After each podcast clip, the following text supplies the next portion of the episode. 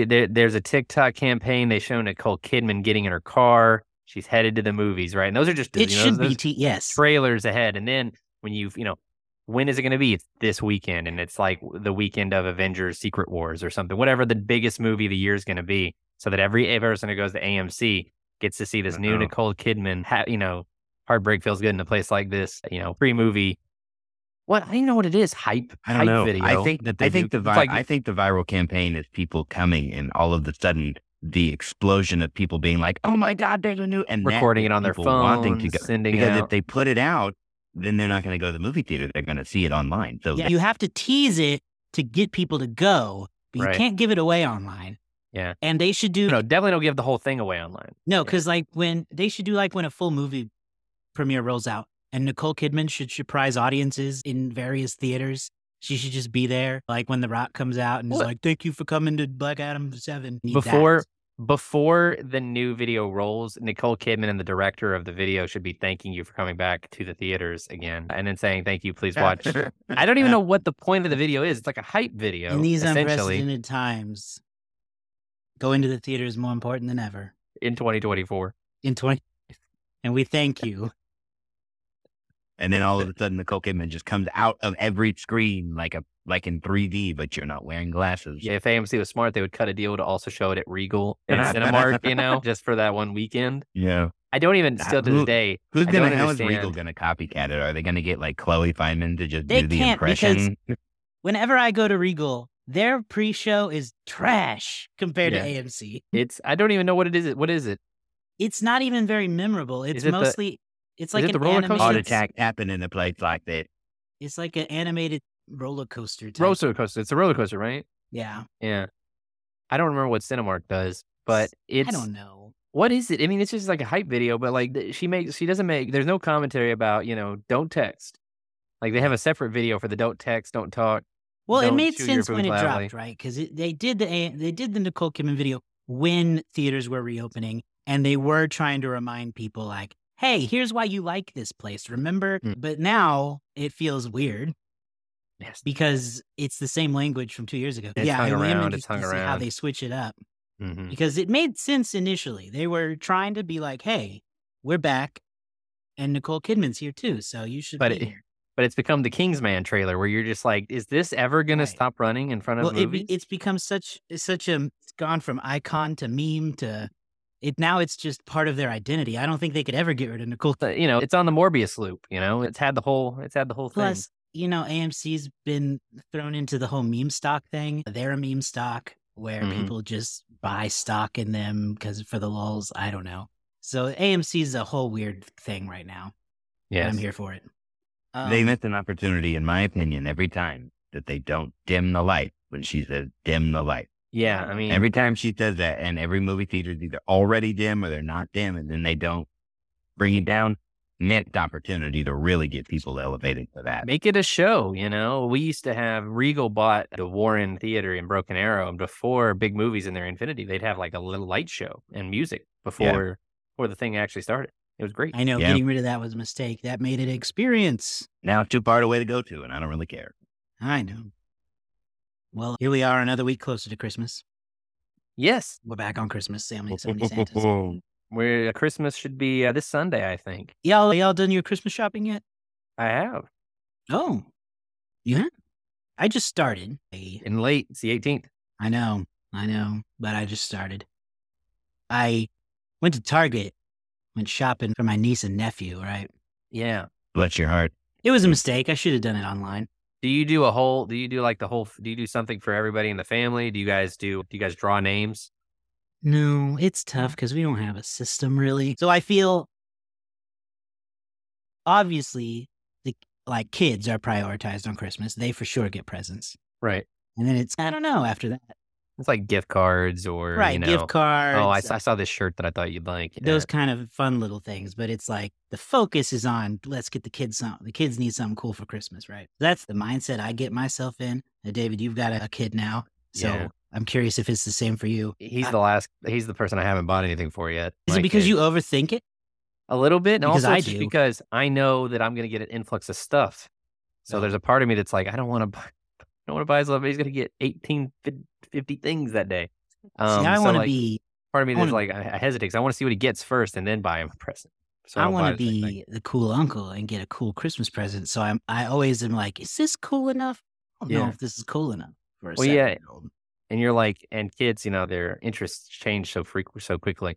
Because you'll be like November, and they'll be like, "Oh man, I love Transformers," and you're like, "Oh great, Transformers." Key that in, and then by December, like they've moved on to just Dino Ranchers or whatever, and you're and you're out of the loop. We kind of have a system where you know we have a budget, you know, like we don't spend more than X amount on each individual. My brothers and I would draw names, so I would always, so as kids we would never buy something for both brothers. I like so it's just three of us. So I would we would draw names, and I would usually would just rotate. Wouldn't even really draw, but I would buy for my youngest brother. My middle brother would buy for me. My you know brother would buy for him. We just swap every other year. It was an all right. It was pretty good. We did this. We did a similar thing with like the cousins when I was younger. As we get older, you know, you don't really, you know, buy presents necessarily for your cousins or Right. distant relatives, things like that. I still like to try to find something for my mom and dad if I can. That said, my wife has kind of taken over buying for my mom because she finds really nice stuff for her mom and my mom. Dads are hard to shop for though, which stinks. 'cause I know I'm gonna Yeah, they're always hard to shop for. just looking Well, I my once had a whole running gag with my father that I created that he was not a part of. Where? I just said, all you ever say is that you just want a, I don't know, a trash can. You just want a big trash can. I'm a big trash can. I'll be fine. Big trash can. And that would just come up for birthdays, holidays, Father's Day. Yeah, just get him a big trash can. So finally, one Christmas we did. We bought him a big, giant trash can. And for a thing that he never actually said that he wanted, but everyone believed that he really wanted so much. And, you know, then the city put out trash cans for us to use that the next year. So that damn trash can. There's even for the house. Yeah, that's good. Um, my dad over the last few years, my dad loves golf, but golf is a very expensive hobby to buy for, and so it's always kind of a challenge to find something that's uh, in my little price range for golf stuff. It, you know, if it's Leave not a that, golf ball. huh? Oh, golf balls. Even golf balls can be kind of pricey depending on which ones you They go can. get. But you know, shirts. This year, I've got him a pretty cool gift. I will avoid saying it in case he watches this particular podcast. But I Good think I got him a pretty nice gift. My nephew Bentley really. He's only he's just over two years old.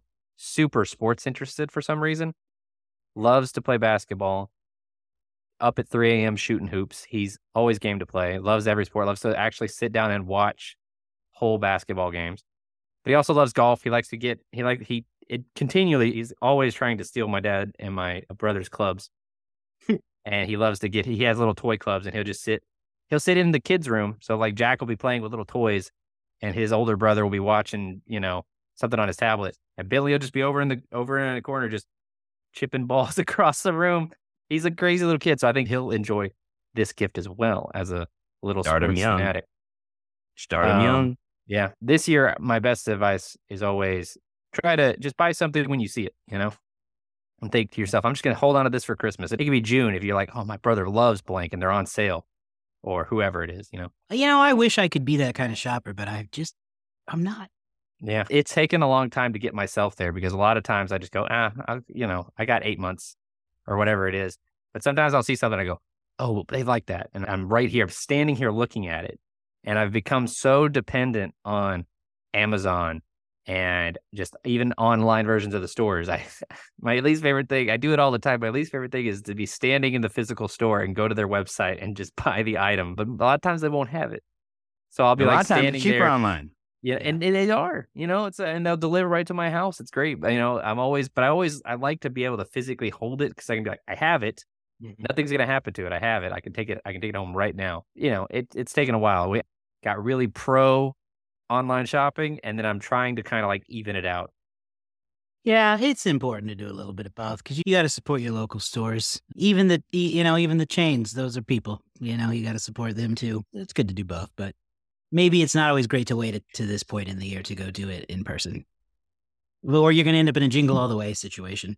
Yeah, I mean, and depending on what, if you know what you're looking for, it's great. If you don't Yeah. know what you're looking for, it can be really tough because you're just staring at walls and walls. Yep.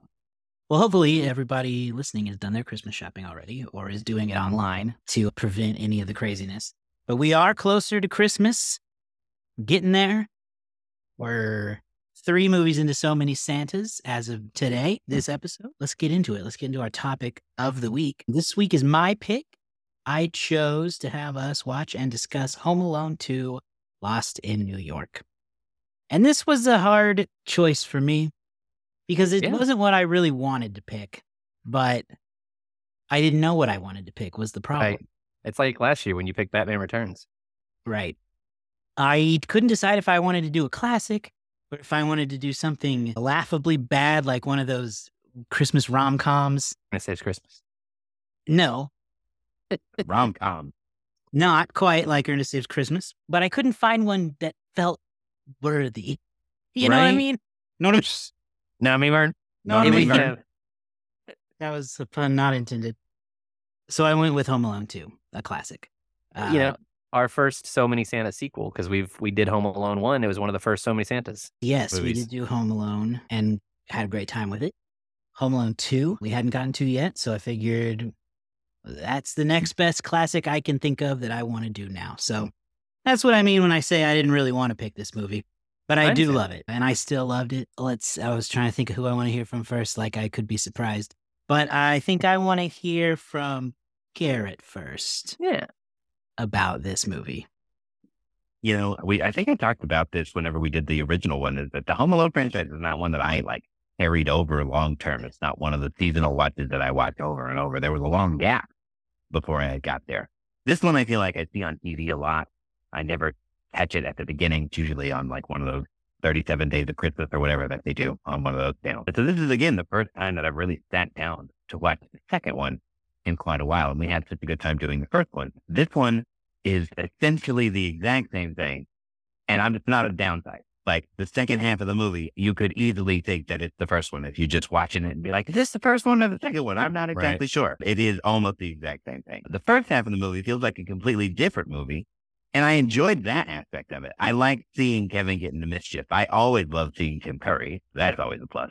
And then Rob Schneider's there too. So Rob you know, Schneider had probably his best film role. I wrote yeah, that the less down. he speaks, the better. the less Rob Schneider speaks, normally the better.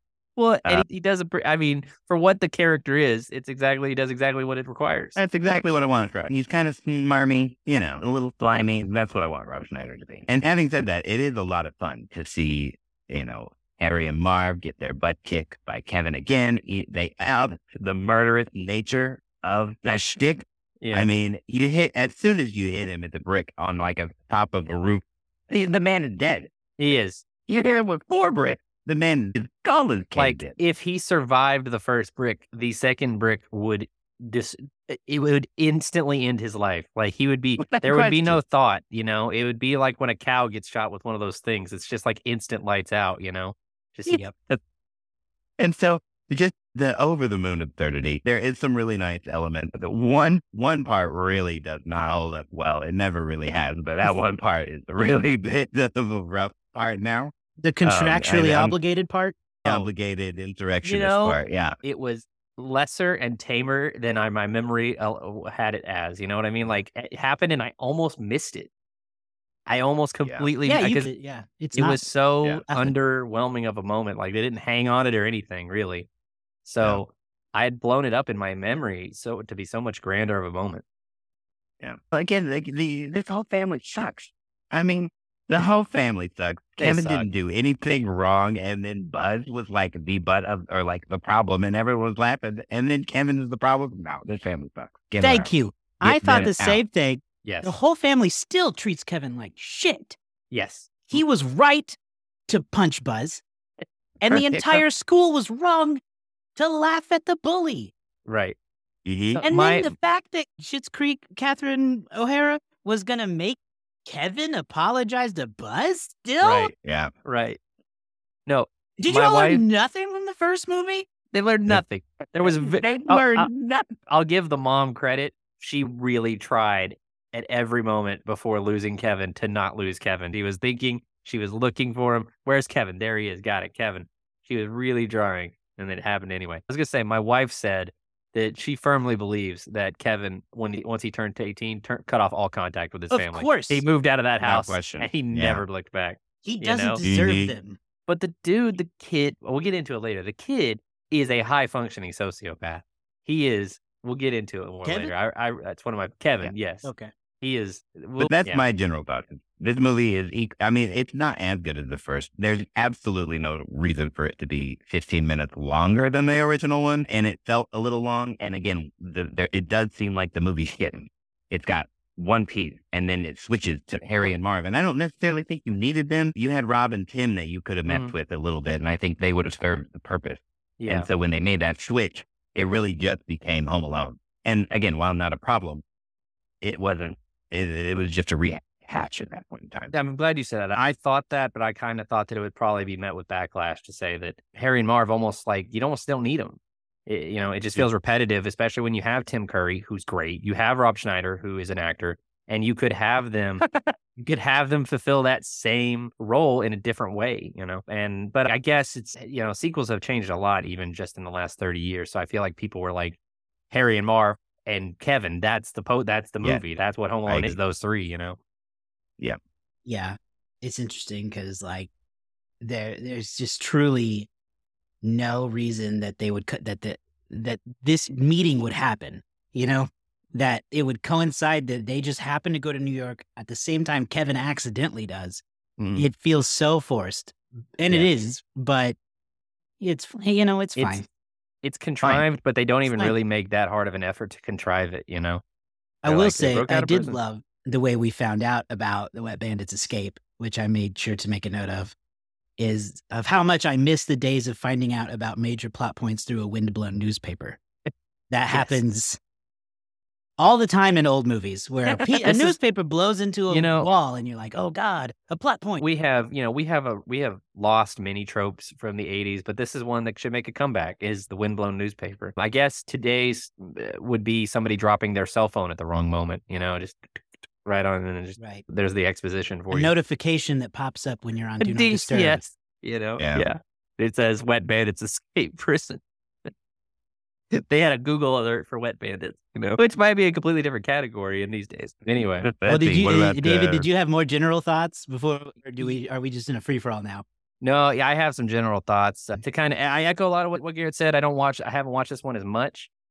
It is, it, it is like very beat for beat Home Alone one with just some New York, you know, trappings on it. You know, Uh, I do think that it's. It, I think though that in terms of I do think it flows a little better in some ways. Like the opening of Home Alone 1 is so chaotic and it's so forgettable. I feel like the first part of the first Home Alone. Um, I talked about years ago, we went and we saw Home Alone 1 with the symphony, a symphony Yeah, performance. and I think you, good. the three of us, we talked about how in my memory, because I hadn't watched Home Alone in like a long time, the stuff where he's fighting Harry and Marv, I, in my memory, was like the whole film was like the first. But there was like all this other stuff, and same thing here. Like they save Harry and Marv and this, you know, you know, Saw house for like the last 25, 28 minutes of the movie. And that's like the that's the most memorable part of it in a lot of ways. And so this one at least filled in with a little bit more, like you said, with the hotel guest. He's outsmarting them. So it kind of has two, it kind of has, it's broken up into those two halves. I think, I think Macaulay Culkin, I don't know if I want to say this or not, because I feel like Macaulay Culkin is cool enough of a person that he might stumble on a clip of so many sequels. Um, Be nice to Macaulay. and maybe he would say, maybe he would refute this, maybe he wouldn't. I kind of feel like he phones it in a little bit with this movie. Like I feel like he, I feel like he was bored for some of it.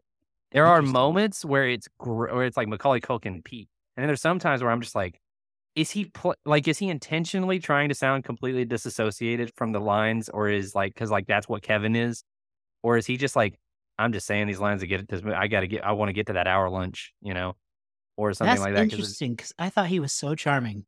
he is at times. There is a moment in this movie when he first realizes that he is lost in New York.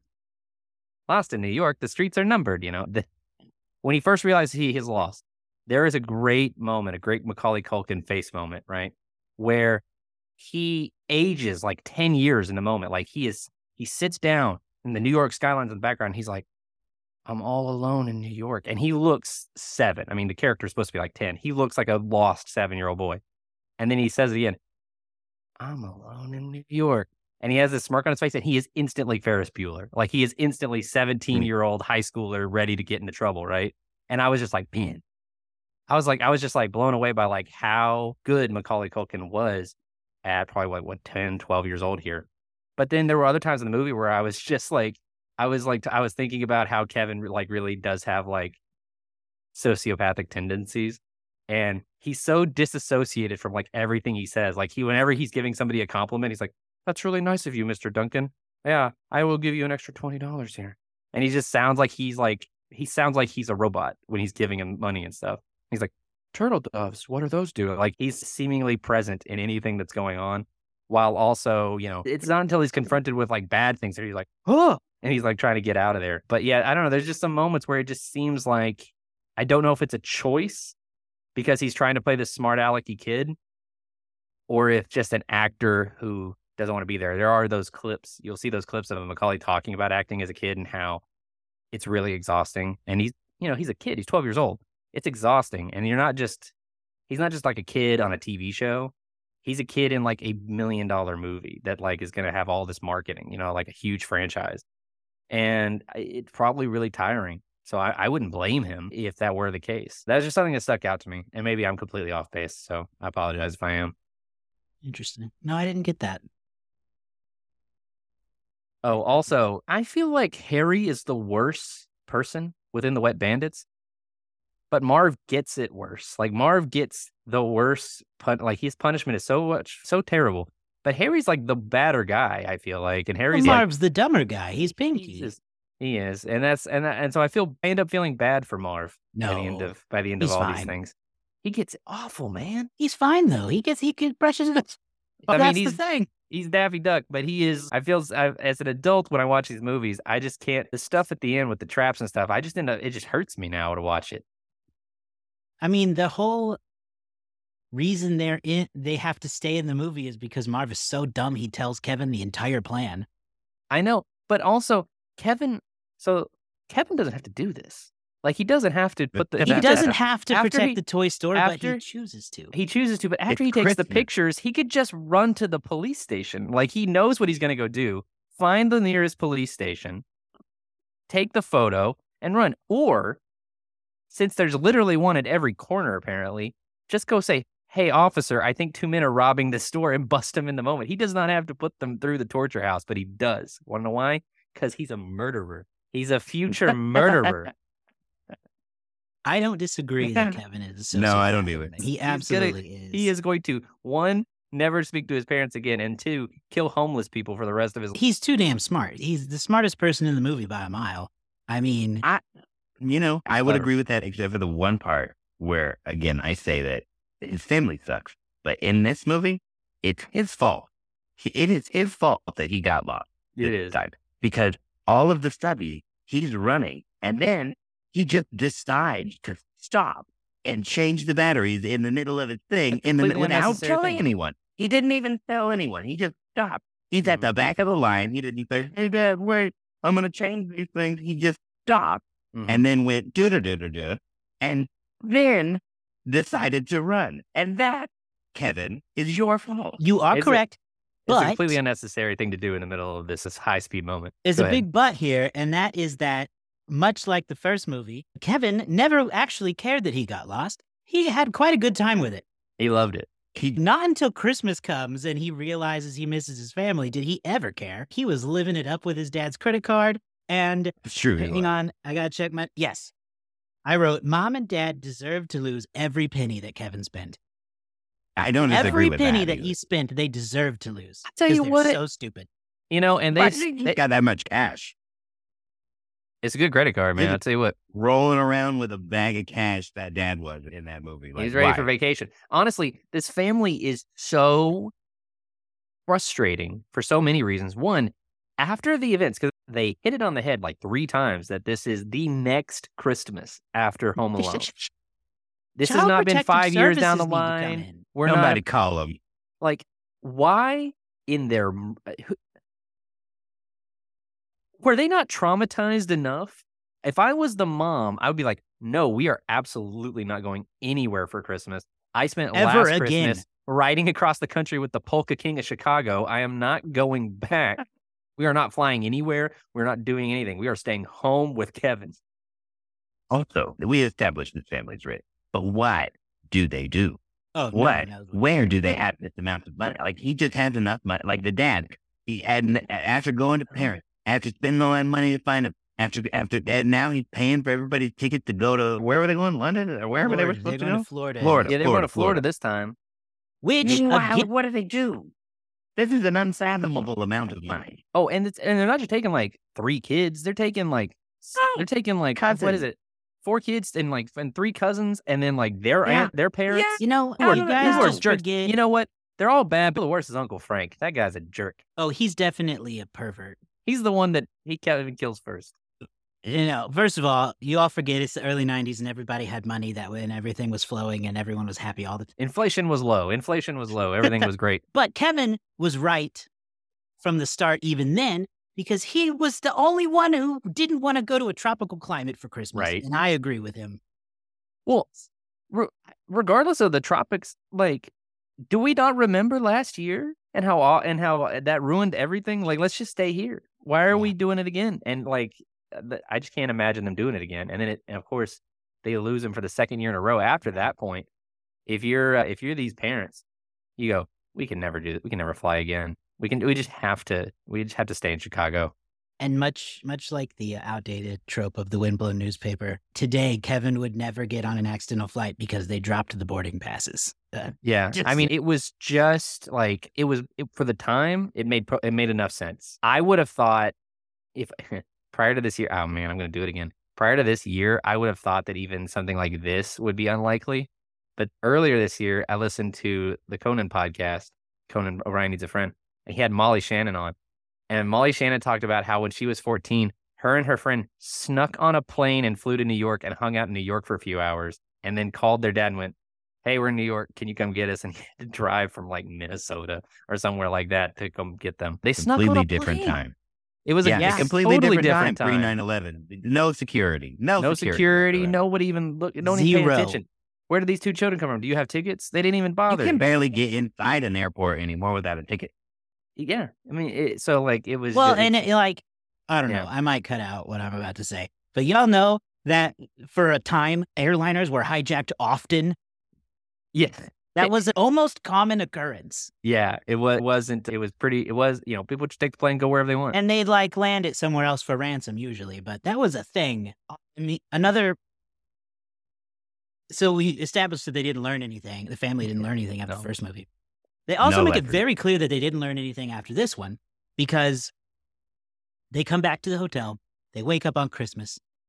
Mr. Duncan has showered them with gifts. Mhm. Buzz does this half assed, terrible speech about how Kevin should get to open the first present, and they all agree, and then they don't let him. no, they all open They immediately. Like, immediately tear into it- everything it right was- after they Yeah. say Kevin should go first.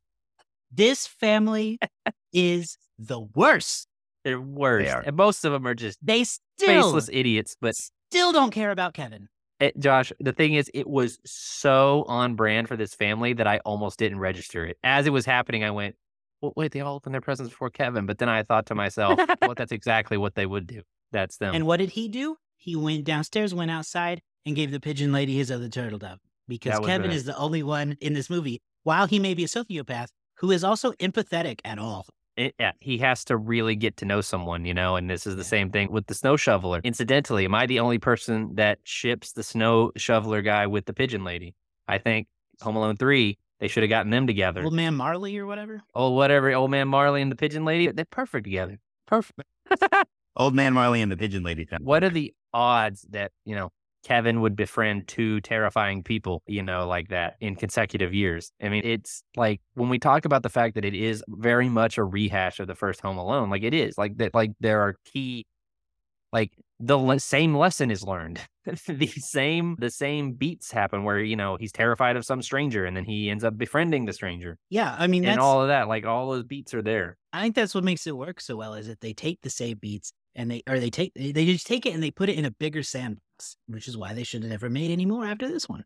Yeah. And technically they didn't, you know, and technically they, didn't because you know? it's all new cast. But it's all new people whole you know like premise works but like also there is it. I think there were a lot of people, probably even in the '90s, like they lost that kid again. Like, it's like how many times are they going to lose this kid? And because like it is kind of like the premise. The premise works twice at best. Well, I And, remember yeah. growing up being taught in the 90s that someone was wanting to steal me at all times.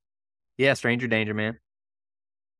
And I you do wonder about it- how a modern day. I haven't seen any of the modern day Home Alone, but I wonder how they work because this also we talked about it last week with Ernest Saves Christmas, which you can go listen to if you choose. How this movie also to me feels like you can only make it in this time frame because now mm-hmm. you have cell phones, you have all of these different ways of staying in communication. Whereas in the '90s and in the early eight or late '80s, early '90s, it was believable that mm-hmm. this could happen. It was a stretch, but everything was believable. But now, Yeah. You know, the power lines go down. Okay, you send a text, you get you're there, you can stay in communication, and Right. so I I wonder how you make them work in this day and age. it was I haven't it- seen them, so I bet they don't. But this situation in a lot of ways was more plausible than the first home alone because you remember like so to have a home alone today you would have to create you would have to come up with several reasons for the basic things we have now to not work cell phones home security systems you know social media all that stuff right there's eh, hundreds of ways that you could communicate with someone you left behind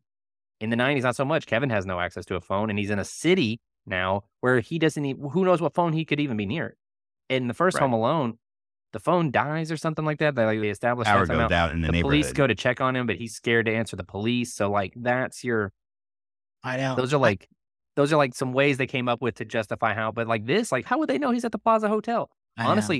Honestly, the fact that they could that they you know the credit card, the track of cell phone, that was probably like a track a credit card. That was a pretty new thing, ish. That Yeah. yeah. I wanted to. I was going to say that that part honestly surprised me a little bit because I did. I just I didn't think that's how they were still doing credit cards. You know, she she's like, I don't even think he knows how to use a credit card. And my first thought was, how? What is there to know? Hand it to him. But then it immediately cuts to that ka-chunk, ka-chunk machine, which to this day I don't know how it works. Don't want to. Don't need to. Yeah, I'm not sure either. I'm not sure either. Like the evolution of the credit card scanner, it would be an interesting up there with the Santas. Y'all got a Santa camp. favorite? A favorite part?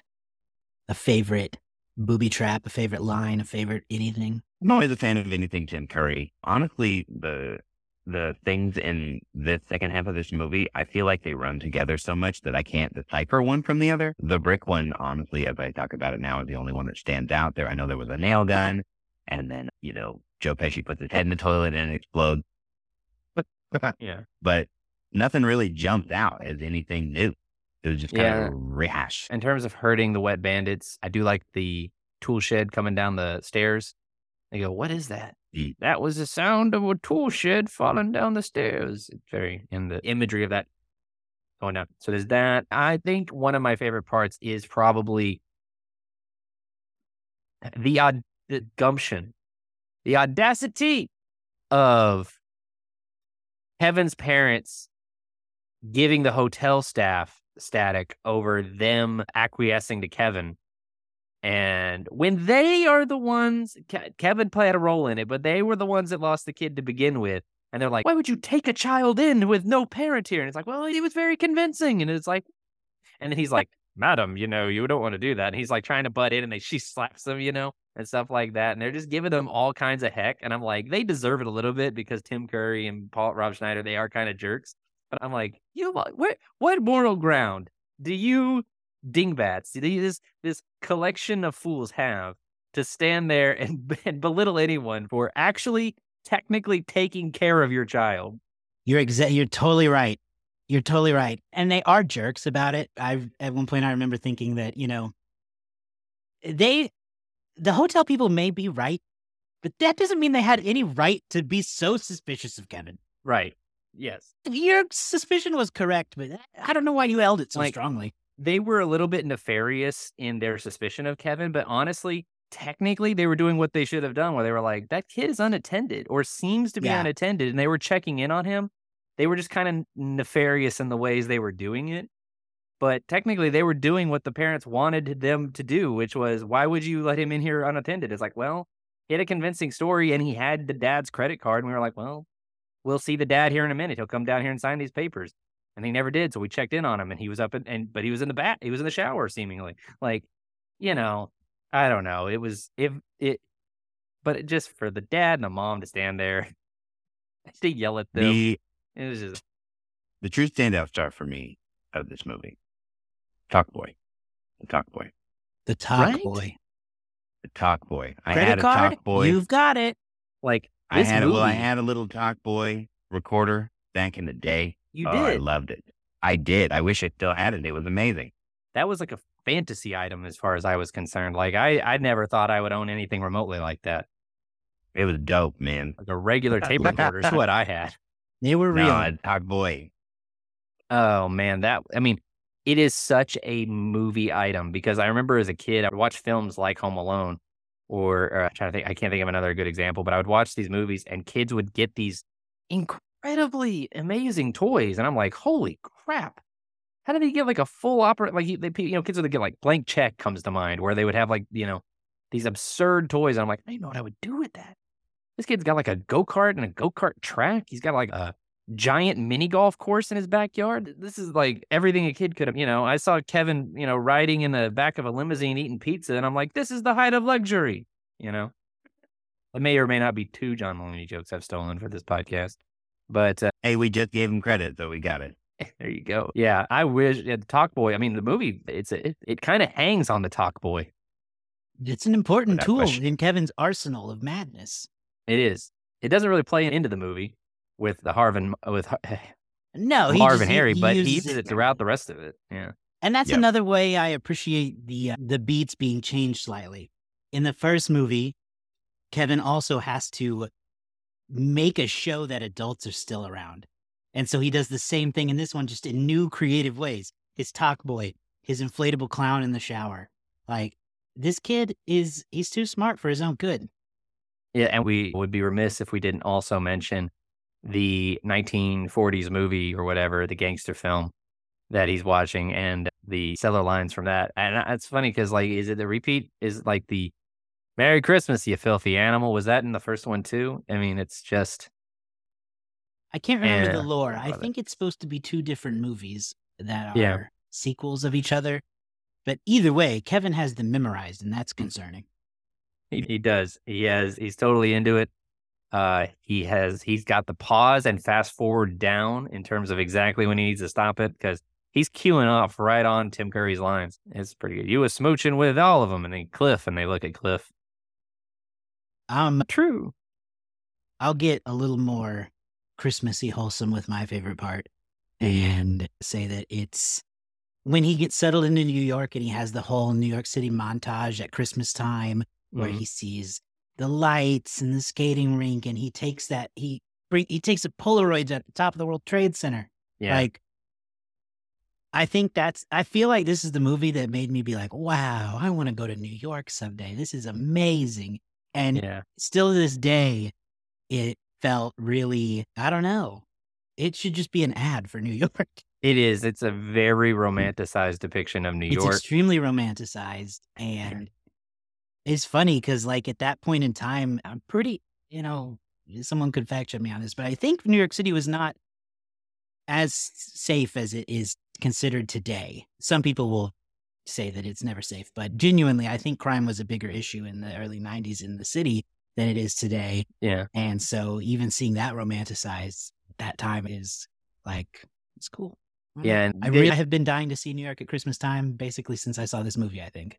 They, they definitely do show both sides. He, you know, later in the movie when he's walking sort of alone and he's in a, you know, worse side, worst side of town. It's, so they don't, it's not an overly romanticized version of New York, but just, you know, a kid and these tall buildings and the Statue of Liberty and all that. So it's very much, it would, does feel like a brochure for Visit New York. It is, Um, Yeah. It was really stunning. I, I had forgotten that he goes to, you know, they have a shot and they go to the top of the World Trade Center. Yeah. Um, And I don't even know if you could ever do that. I feel like Kevin snuck because he was on the roof. it was the roof. purely one of those things that only happens in a movie. exactly. And again, he's just like taking a freaking Polaroid up there as if that would look any, like anything.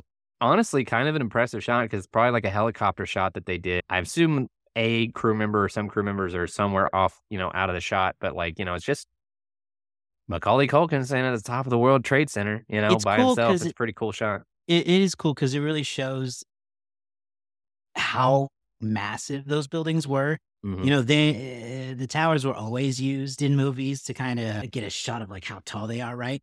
But Mhm. it's not often that there's a human on top and you can really get a comparison and see Right. that wow, those things were friggin' They're huge. huge. Yeah. I mean, and it's always interesting to go back sure. to pre 9 11 and see them in films and see them in, and they were, I mean, they, I think a lot of, it's very possible that a lot of people our age who were, what, middle school, right? For during when 9 11 happened. The Twin Towers have become iconic mostly eh, because so much of that day. But they were iconic before. Like they were really like a piece of the Tul- the, the Tulsa, the New York skyline, and just as much as the Empire State Building, the Statue of Liberty, and all Right. that. Like they were a Right. big piece of what made New York. And it's always great to go back and watch these old movies and see that. Yeah. Yeah. Well, Didn't think we'd talk about that in the show, but man, it's fine. It's a cool, it is a Sometimes cool shot, and it is part of that Yeah. montage that shows the beauty of the city, and it's just like something you can't experience anywhere else. That kind of moment. But I digress. yeah, we're, Let's talk about how this movie did commercially. Was it as big of a hit as Home Alone One? I don't Yeah, even know. Uh, yeah, let me pull it up here because the first Home Alone did very well. It was a big hit. It was in theaters for almost a full year, um, for like over 400 days. So I guess over a full year now that I'm looking at it. First Home Alone was huge, and we talked about that last time. Or I think you guys did. I don't know if I was on that show. Home Alone 2 opened better. It opened on November 20th of 1992, two years later. And it opened to $31 million in 2,000 theaters, beating out Dracula, Malcolm X, starring Denzel Washington, which also opened that weekend, Passenger 57 with Wesley Snipes, and at number five, A River Runs Through It. Um, all those movies did did under 10 mil, except for Dracula, that did 15 million. But yeah, Home Alone 2 opened better than the first Home Alone, which definitely got that good word of mouth. This one, people were excited and they were like, oh, big, it's Home Alone. This is going to be the new Christmas thing. We'll go see it. And, uh, and so performed well. It did not ride out that performance as well as the first Home Alone. The first Home Alone, just to jog your, brought in 285 million over the course of its whole run. And Home Alone 2 would finish in at 170, 173 million. So a bit of a drop down, but also still quite profitable for what they did. Home Alone 2 was the number two movie of 1992 um, with that 173 million. At number one for the year of 1992, you had Disney's Aladdin, which brought in 217 million. Mm. The only movie to make more than 200 million at the box office that year. At number three, Aladdin ties into our Ernest Saves Christmas episode last week. Find out how by going and listening to it. it's true. Go. Eh, gonna make people watch that episode. You gotta watch. You gotta listen to, watch, review. Leave us a review for the Ernest Saves Christmas and all of these. Really, honestly, pretty stacked year 1992. I'm just gonna read. I'm just gonna go through the top 10 real quick. I won't give you the numbers. You had Aladdin at number one with 200 million. Home Alone 2, Lost in New York. So many sequels. So many Santa's previous Sony Santa's movie. Batman Returns at number three. At number four, Lethal Weapon 3. At number five, A Few Good Men. At number six, Sister Act. At number seven, The Bodyguard. At number eight, Wayne's World. At number nine, Basic Instinct. And at number 10, A League of Their Own. Good I'm year. upset by how high Lethal Weapon 3 is on that list. You, you don't be think it should have been, uh, it would finish at number four, 144 Not million. based on some of those other movies that came out. Right? There's no way that Lethal Weapon 3. I, you can get, I'll get a pass on 1 and 2, but I don't think you can talk me into 3. It's been a while since I've seen it, but You know, it was a it was a hot it was a hot franchise. Mel Gibson was, was. one of the biggest stars in Hollywood at that point in time. You know? it's true. Joe Pesci was there for that one, I think, too. Oh yeah, yeah. he So was in the third one. movies that year. I think he was in Um, the third one. You know, eleven movies. We talked about it last week. 1988, only six movies made more than 100 million. In 1992, 11 movies made more than 100 million in the domestic box office.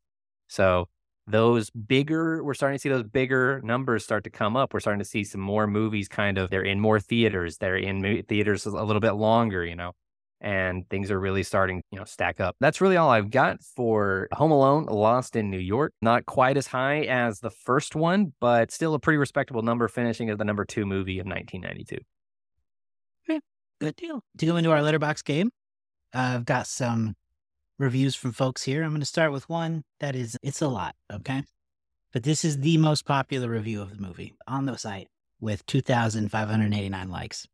It is all one sentence and it is all in caps. These are things you need to know because, you know, and I'm going to not say some of the words, Okay, You're but not- some of them not- I will say. Okay. Some of them you will.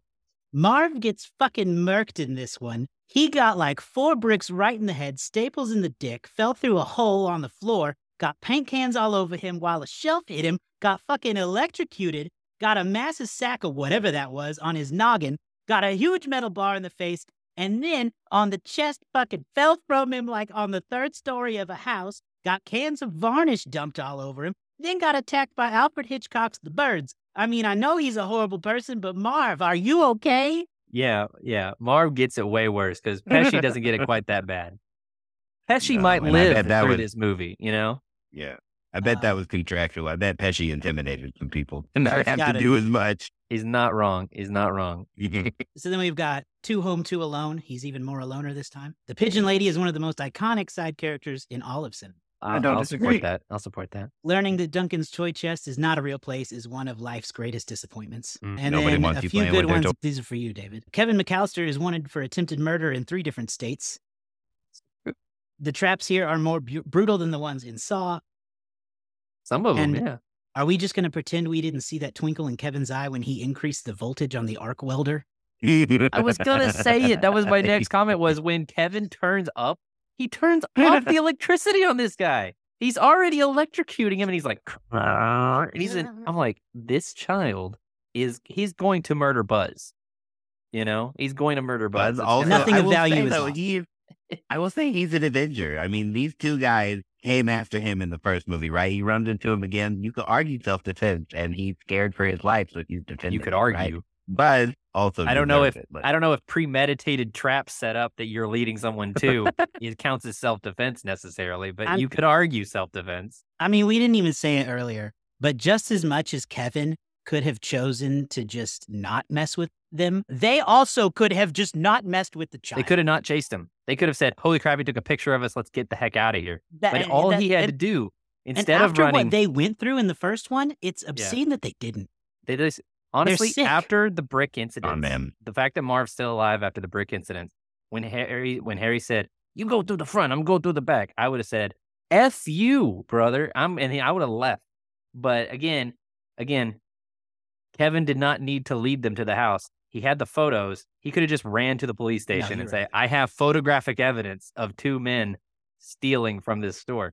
Like that's all he needed to do. And if they had chased, if they were dumb enough, which let's face it, they are, to chase him to the police station, then there you go.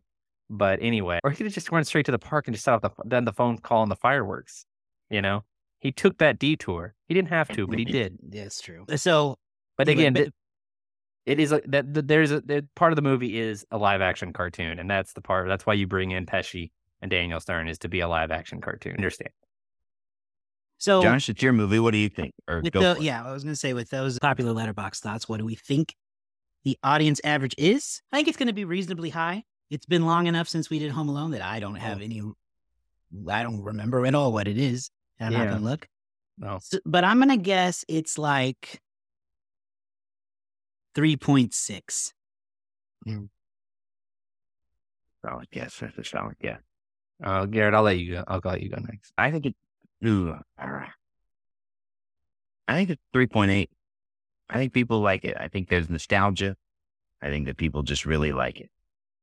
I'm going to go on the other end of both of you. I will say it's three point three. Okay. Got 3.3, 3.8, and 3.6. We again do not need a tiebreaker, but we also still don't have a direct hit.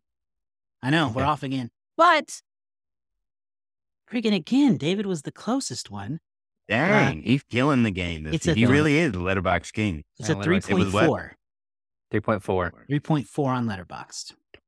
You know, it's unfortunate. That my gut was three point two, so I should have, I should have, and I would have, so I would have been further off if I'd gone with that. But I was like, they went, you guys went higher, so I was like, I'll just skosh up a little. I bit honestly here. was going to say 3.4, and then I thought, you know, I usually go low. I'm going to go high this time, and that backfired. psyched ourselves out, man. Yeah, there goes your instinct. I know. Yeah. What do we give it? I believe it's a four star movie. I think I gave it a three initially, and then this conversation boosted it up just because it is fun. I mean, you give it an extra half star for a Christmas movie. You got a Mhm. three and a half star Home Alone. 2, Electric Boogaloo. Yeah, I don't remember what I gave Home Alone one. I am gonna say I also am gonna say three and a half because it does do some things better than the first, but there is an element of it was kind of repetitive. It is a little bit like it is a little bit longer. I think three and a half is fair. I'm gonna go with that. Okay. That brings us to like a 3.6 average. So there you go. We're I'm just content with that. very close to letterboxd average, just a smidge higher, which I'm fine with because I like the Mhm. movie a lot. Okay, well that is Home Alone 2, Lost in New York. I, d- I am kind of tempted to watch that latest one Mhm. just to see how they make it work because I Yeah. didn't think about that when They it came don't. out. Like you know, how do they get I bet it around all the How do they get ways around I the bet it existence does of the internet? day? But all in all, You know how you do it? You set it back in the 90s and do it all over again. Yeah, I mean, that's what I would do. Not everything setting- needs to be set today.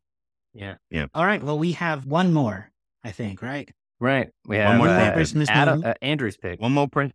Yeah. Andrew's pick. He did tell us what he's leaning toward. Well, he told me and Garrett.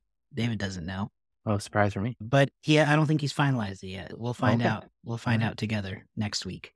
Let me Uh, ask so you: That will a- be is it everybody's actually a final Christmas Christmas movie? Well, I will say it's. I will. I have to be honest and say I've never seen this movie. Is it Christmas themed or is it a Christmas movie? It's absolutely Christmas themed. I don't know if it's actually a Christmas. Garrett, have you seen that movie? you know what? I don't remember what he said he was going to do. Oh my No. gosh. Okay. I know. I forgot. All right. Well, we will I find can't out. say anything or it'll give it away. We'll find out next week. Yeah, we'll find Which out will next week. And then we'll have one more episode after that, our year end review, where we're going to talk about our favorite movies of the year, probably our least favorites, biggest surprises, all that fun stuff still to come. Mhm. We'll be back next time. Follow us online, so many sequels.com. We got links to our socials there. And you could subscribe to our Patreon to get access to our Discord. So go do all that. Just Google search so many sequels.